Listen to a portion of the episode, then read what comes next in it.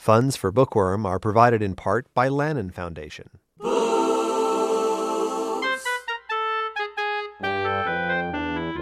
would we be without books? Where would we be without good Ginsberg? It's a rhetorical question, sir, but where would we be without books? From KCRW and KCRW.com, I'm Dave Eggers. Welcome to a Bookworm retrospective show, a celebration of 33 years of Bookworm on KCRW with Michael Silverblatt. Michael recorded more than 1,600 bookworm conversations. He is on hiatus now for health reasons.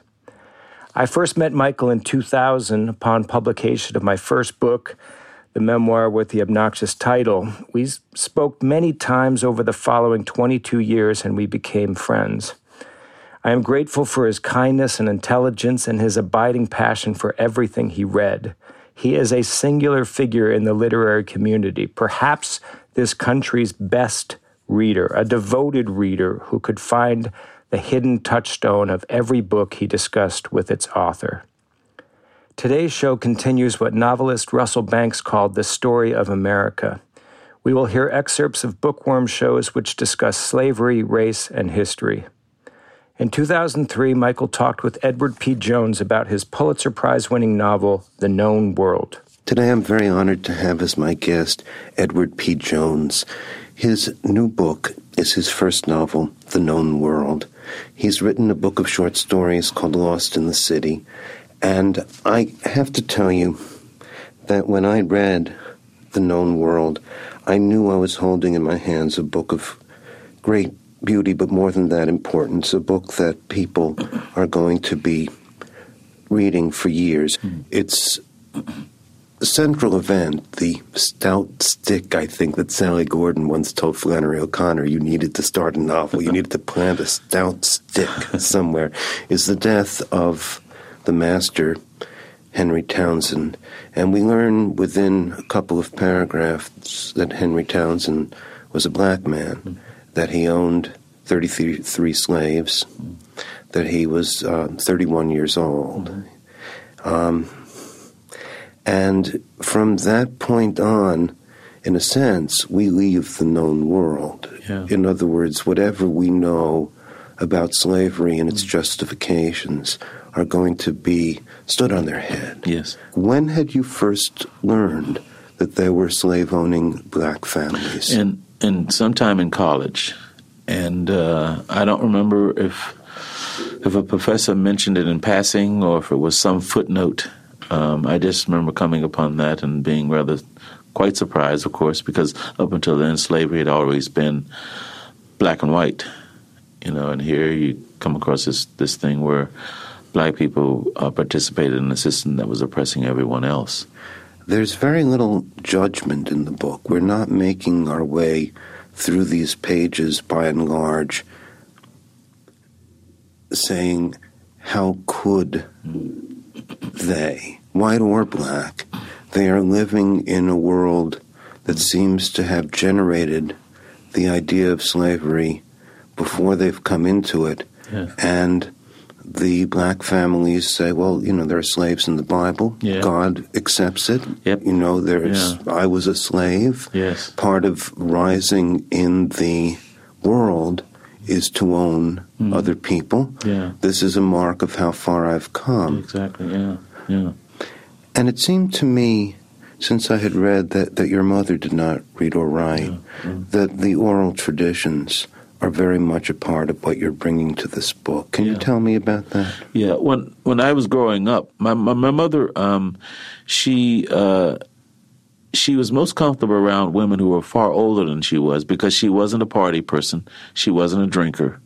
Her whole life was uh, was her children, uh, and we would on Sundays, particularly, would go to um, friends of hers, older women, and in between my reading my funny books, or call them comic, com, Russell calls them comic books, I would listen to what they were talking about. Uh, and this sense of words and how they come across, and you create pictures in your mind with what people are saying. I think that sort of started there. For me, um, it's all about creating pictures. I wanted to show how just topsy turvy this whole place was, you know, starting, of course, with that sort of um, 300, 400 year old map that the sheriff has on the jail cell uh, in the jail. And it's a, it's a it's a weird look. If the description I have of it is that you know it's if you looked at it, I suppose you would have thought that a child had made that because Florida is missing. North America is not called North America; doesn't have a name. South America is called South America. But I wanted to show in that thing um, how really strange this world was. Uh, Moses, the overseer, the black overseer, mentions, you know, um, it was already a strange world when he was owned by white people. And now it's really, really strange now that he's owned by a black person. And he asks, you know, is God even up there anymore attending to business? Uh, and that's what it's, it's what that all of them can ask that, you know, because everything is just so thrown up into the air there. I mean, a free man who's been free for a long time can, you know, in seconds, all of a sudden be a slave again. We're getting an aerial view as well of a time where we still don't understand our own morality. Yeah. We're being asked to look at the past, 1855, mm. from above, but none of the questions that are involved in issues of slavery have been solved. No. Slavery has been abolished. Yeah. And they went on with their lives. No yes. one sat around and said, let's discuss this. How do we get into this? And where do we go from here? And what it does went, it mean? And, yes. and, and who are we that we would do such a exactly. thing? Exactly. Yeah. Yeah. And that seems to be what the book is on the verge of. Yeah. Yeah. I think, I think it has a lot to do with the way the country is. America doesn't like to ask a lot of hard questions. You know, it, it has a certain myth about itself, and it puts that out, out there for the world to see. Slavery ended with the Civil War, went on with their lives. No one ever sat around and said, you know, let's discuss this, let's talk about this for ourselves and for the future of this country. That was Edward P. Jones discussing his novel, The Known World. In 2021, Michael spoke with Honorée Fanonne Jeffers about her novel, The Love Songs of W.E.B. Du Bois. Du Bois was the great historian, sociologist, and civil rights activist who was 95 when he died in 1963. Today, I'm very excited to have as my guest a first time novelist, but a woman who's written five books of poetry. Her name is Honorée Fanonne Jeffers, and her book is The Love Songs of W.E.B. Du Bois. I think I'm talking to the author of a great American novel. Not just a great American novel, a great American feminist novel, and a b- great American black feminist novel. All three things. Now, this book is called The Love Songs of W.E.B. Du Bois, and it begins with an epigraph from W.E.B. Du Bois. Um, it's an epigraph from Of the Sorrow Songs. Would you read that for us, Honorée? Certainly. They that walked in darkness sang songs in the olden days, sorrow songs, for they were weary at heart. And so before each thought that I have written in this book, I have set a phrase a haunting echo of these weird old songs in which the soul of the black slave spoke to men. Ever since I was a child, these songs have stirred me strangely. They came out of the South unknown to me, one by one, and yet at once I knew them as of me and of mine.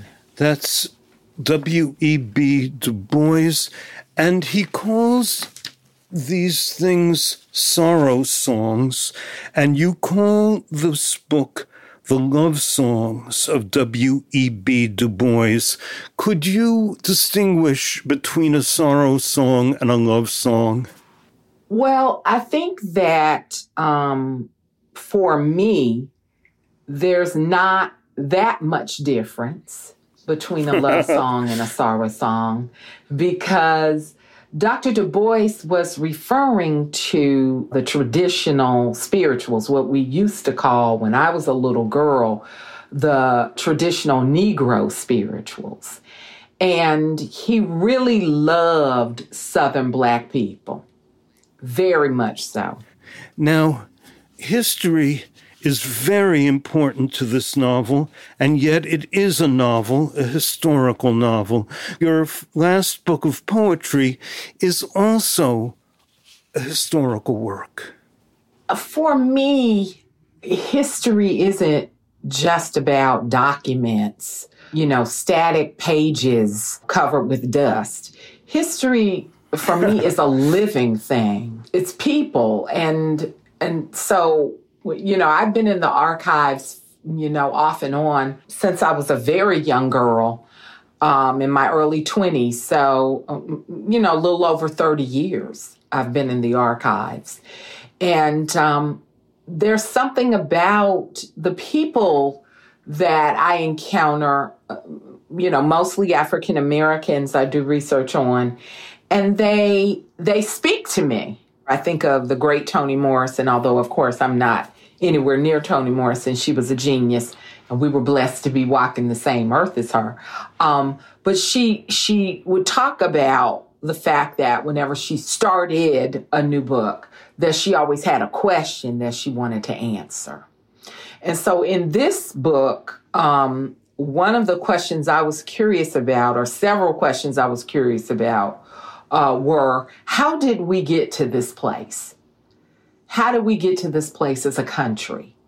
How did we get to this place as a black community when I'm when I'm speaking about my own culture? You start out with the first love song, which is a history of indigenous people on this plot of land. The land will be stolen from them. It will be stolen from them many times over. What we learn about the cruelty of the white men who were destroying the indigenous people and creating a place where slavery was the law. This is very painful reading. As I understand it, it is now called Afro Indigenous culture. And I think you identify it as black red culture. And we're not reading just about black culture.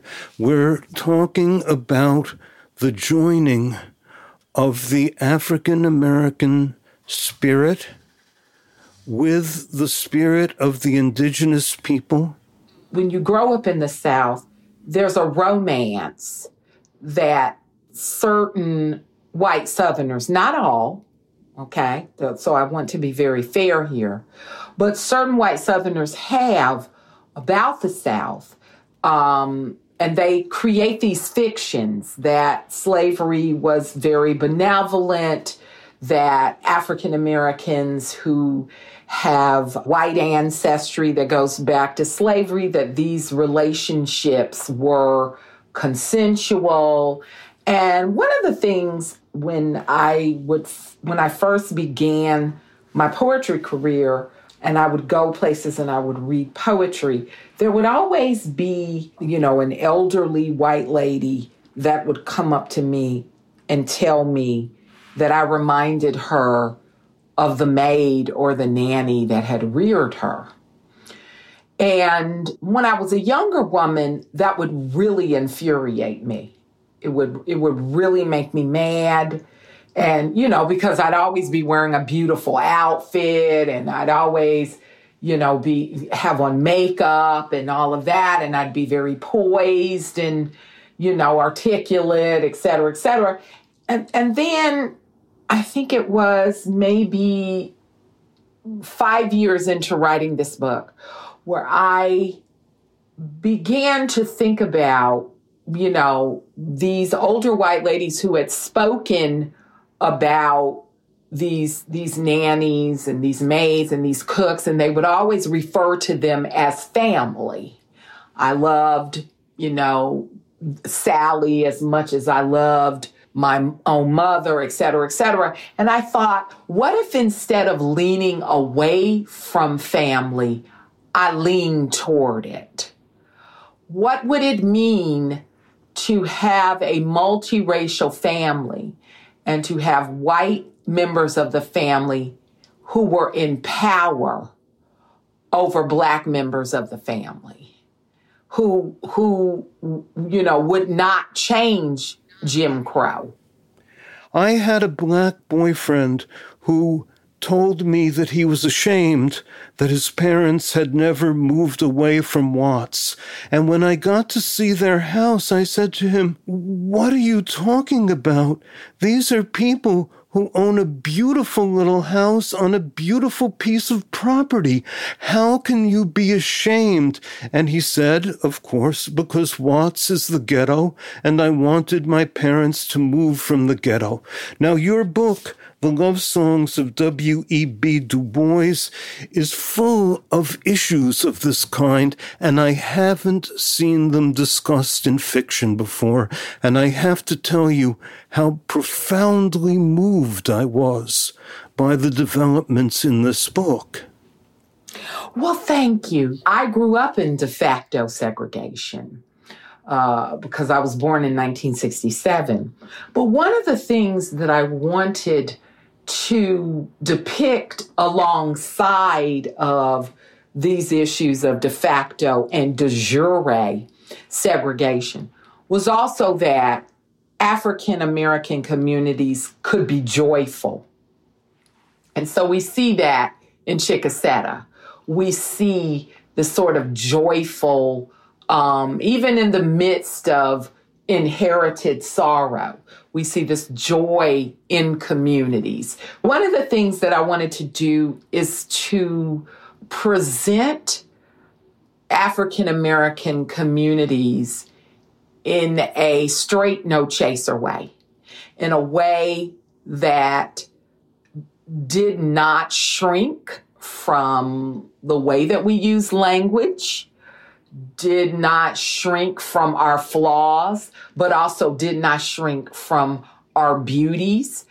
African American uh, intellectual communities, such as at Rutledge College, you know, there's a quote by W.B. Du Bois that says, You misjudge us because you do not know us. And I, I wanted people everyone. I wanted African Americans to see ourselves as only we see ourselves in secret gatherings, and I wanted non black people to see us. Honorée has done the remarkable job of insisting that sexuality of every kind bisexuality, homosexuality, heterosexuality, and even monastic sexuality be covered in this book. Now, I know from many black friends this is a real subject in the black community how do you go beyond the boundaries of heterosexuality into a world where everything is possible and exists? Can you speak about this? Well, I, I, I feel like for me it was easy because it exists in black communities. I mean, it, it's not like we don't have a full range of sexuality, um, a full range of gender. I started to do historical research, I was like, I don't know enough about the history of Georgia. And in particular, I didn't know enough about the history of indigenous pre colonial Georgia. And when I started doing research, I came upon a very um, disturbing fact. And that was that the age of intimate consent, I'm using a hopefully graceful term here, in mm. Georgia was 10 years old. No. for free white children. And I realized that if free white children had no protection from the law, then free black children had even less. But this is a black feminist novel, so I focus on on on um, women. We have had to go it alone in protecting ourselves. You know, very few people look out for black women. Black women haven't been protected, but this is our time now. This is our time to walk into the light and to have our voices known and to understand what we have not only done for our community, but indeed for this country. I had to expand my vision. I had to move beyond writing a family story to a story about America writ large. That was Honorée Fanonne Jeffers. This is the second of three shows to explore the history of America in fiction. We'll be back after this short break. I want to tell you about a new show from the Financial Times called Life and Art from FT Weekend, hosted by me, Lila Raptopoulos. Life and Art is twice a week. On Mondays, I have a guest on to talk about life and how to live a good one. Everything from winter travel to cooking to living more creatively. And on Fridays, we talk art. Two FT journalists and I discuss a piece of culture that's in the air new music, movies, and more. Find Life and Art from FT Weekend wherever you listen. This is Dave Eggers, and in today's Bookworm retrospective show, we're hearing writers discuss the story of America. Michael spoke frequently with Marilynne Robinson. In 2005, he talked with her about her Pulitzer Prize winning novel, Gilead.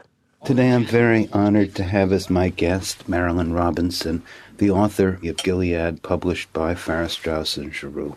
I first wanted to ask you if you could describe the intimacy of this novel.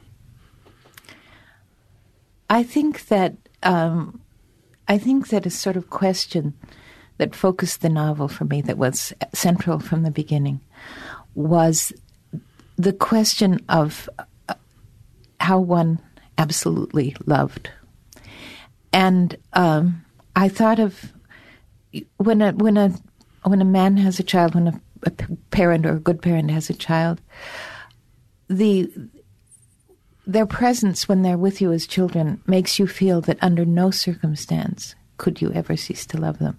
Under no circumstance could you ever cease to forgive them. Now, here we are in 1956, which is the present tense of the book. Mm-hmm. Um, the narrator, 76 years old approximately, is writing a notebook for his seven year old son to someday read. And he is writing the book because he's been told that he has a heart problem and that there is something for him that proves the existence of God in the world, and that is beauty. Mm-hmm. One of the things that I have been interested to do in my life is make a vision of the world that pleased me. You know what I mean? I feel as if I've been building and expanding my vision of the world. Sometimes I write it down. Sometimes I don't, you know. Um, but it's very important to me. It's not a, it is the central product of my life and anything else that I produce is, is secondary, you know.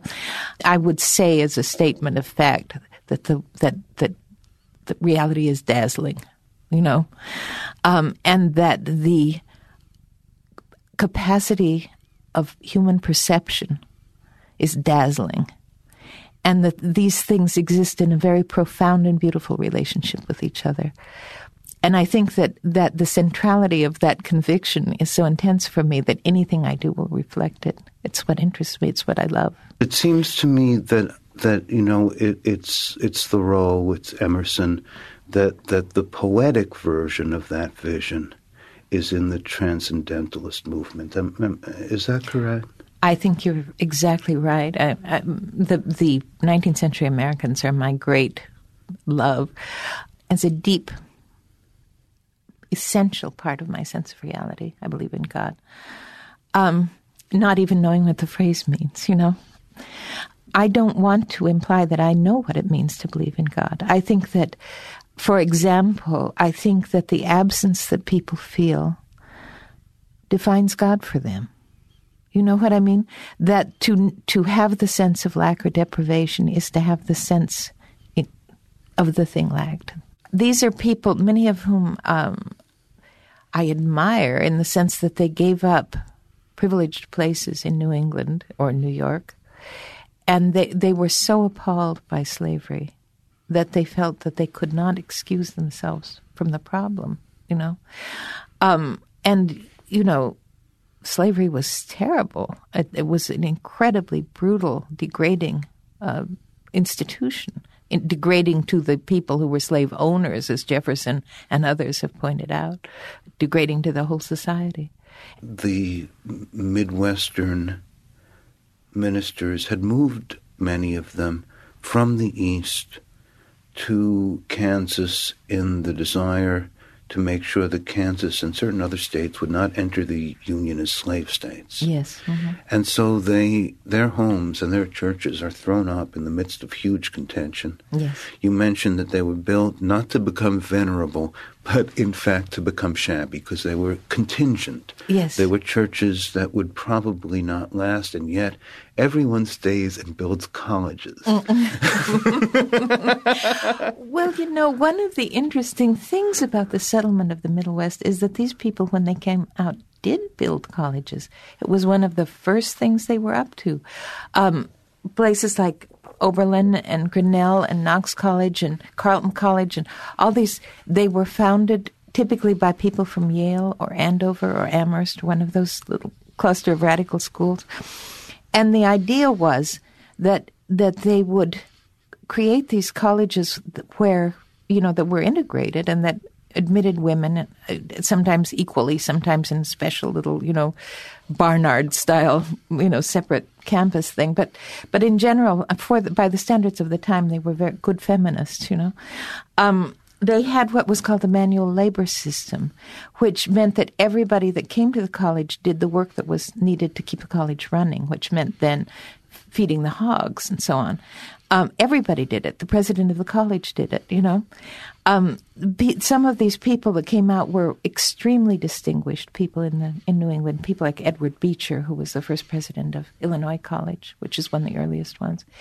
These colleges were always on the Underground Railroad they ran printing presses and so on. They printed so much abolitionist material, which they mailed into the South, that Southern postmasters would often just burn the mail rather than trying to sort out the abolitionist documents. Um, they, you know, they were, uh, but they would they would put up a, a college you know teaching greek all that stuff. And then they would they would also build a church because of almost inevitably they were ministers these people that were starting the colleges. And then they would take it they would buy land from the government very cheaply.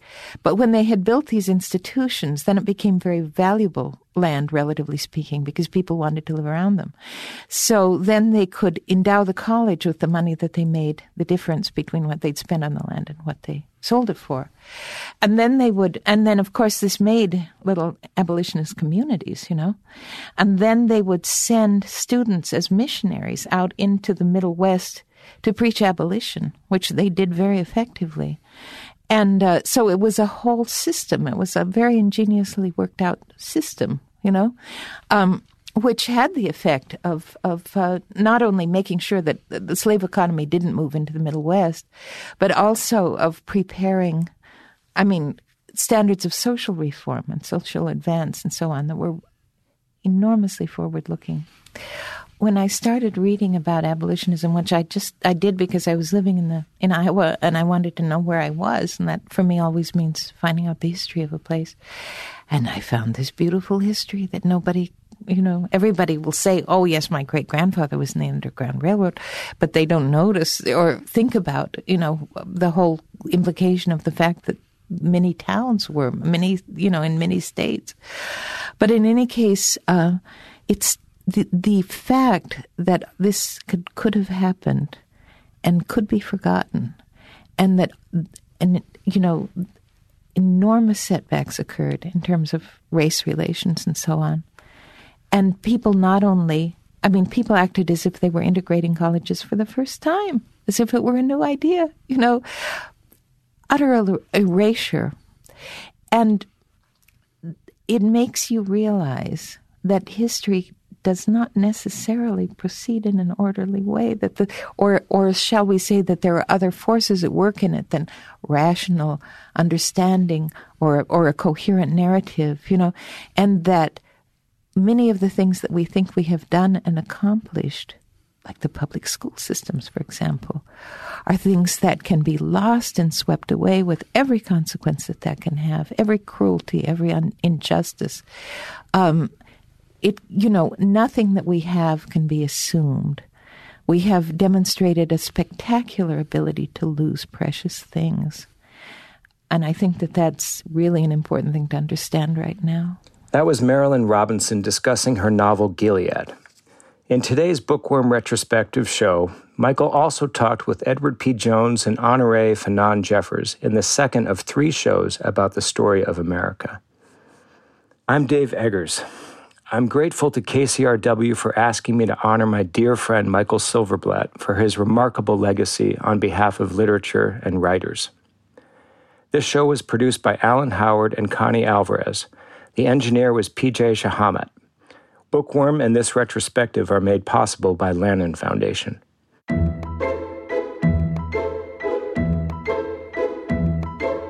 I am a he is a bookworm, she is a bookworm, we are all bookworms.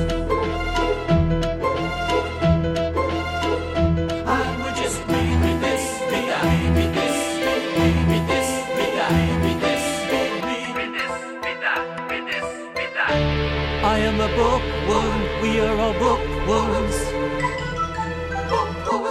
Funds for Bookworm are provided in part by Lannan Foundation. This program is produced in the studios of KCRW Santa Monica. You can access archives of all Bookworm programs and podcast the most recent ones at kcrw.com/bookworm. The Bookworm themes were composed and performed by Ron and Russell Mael of Sparks.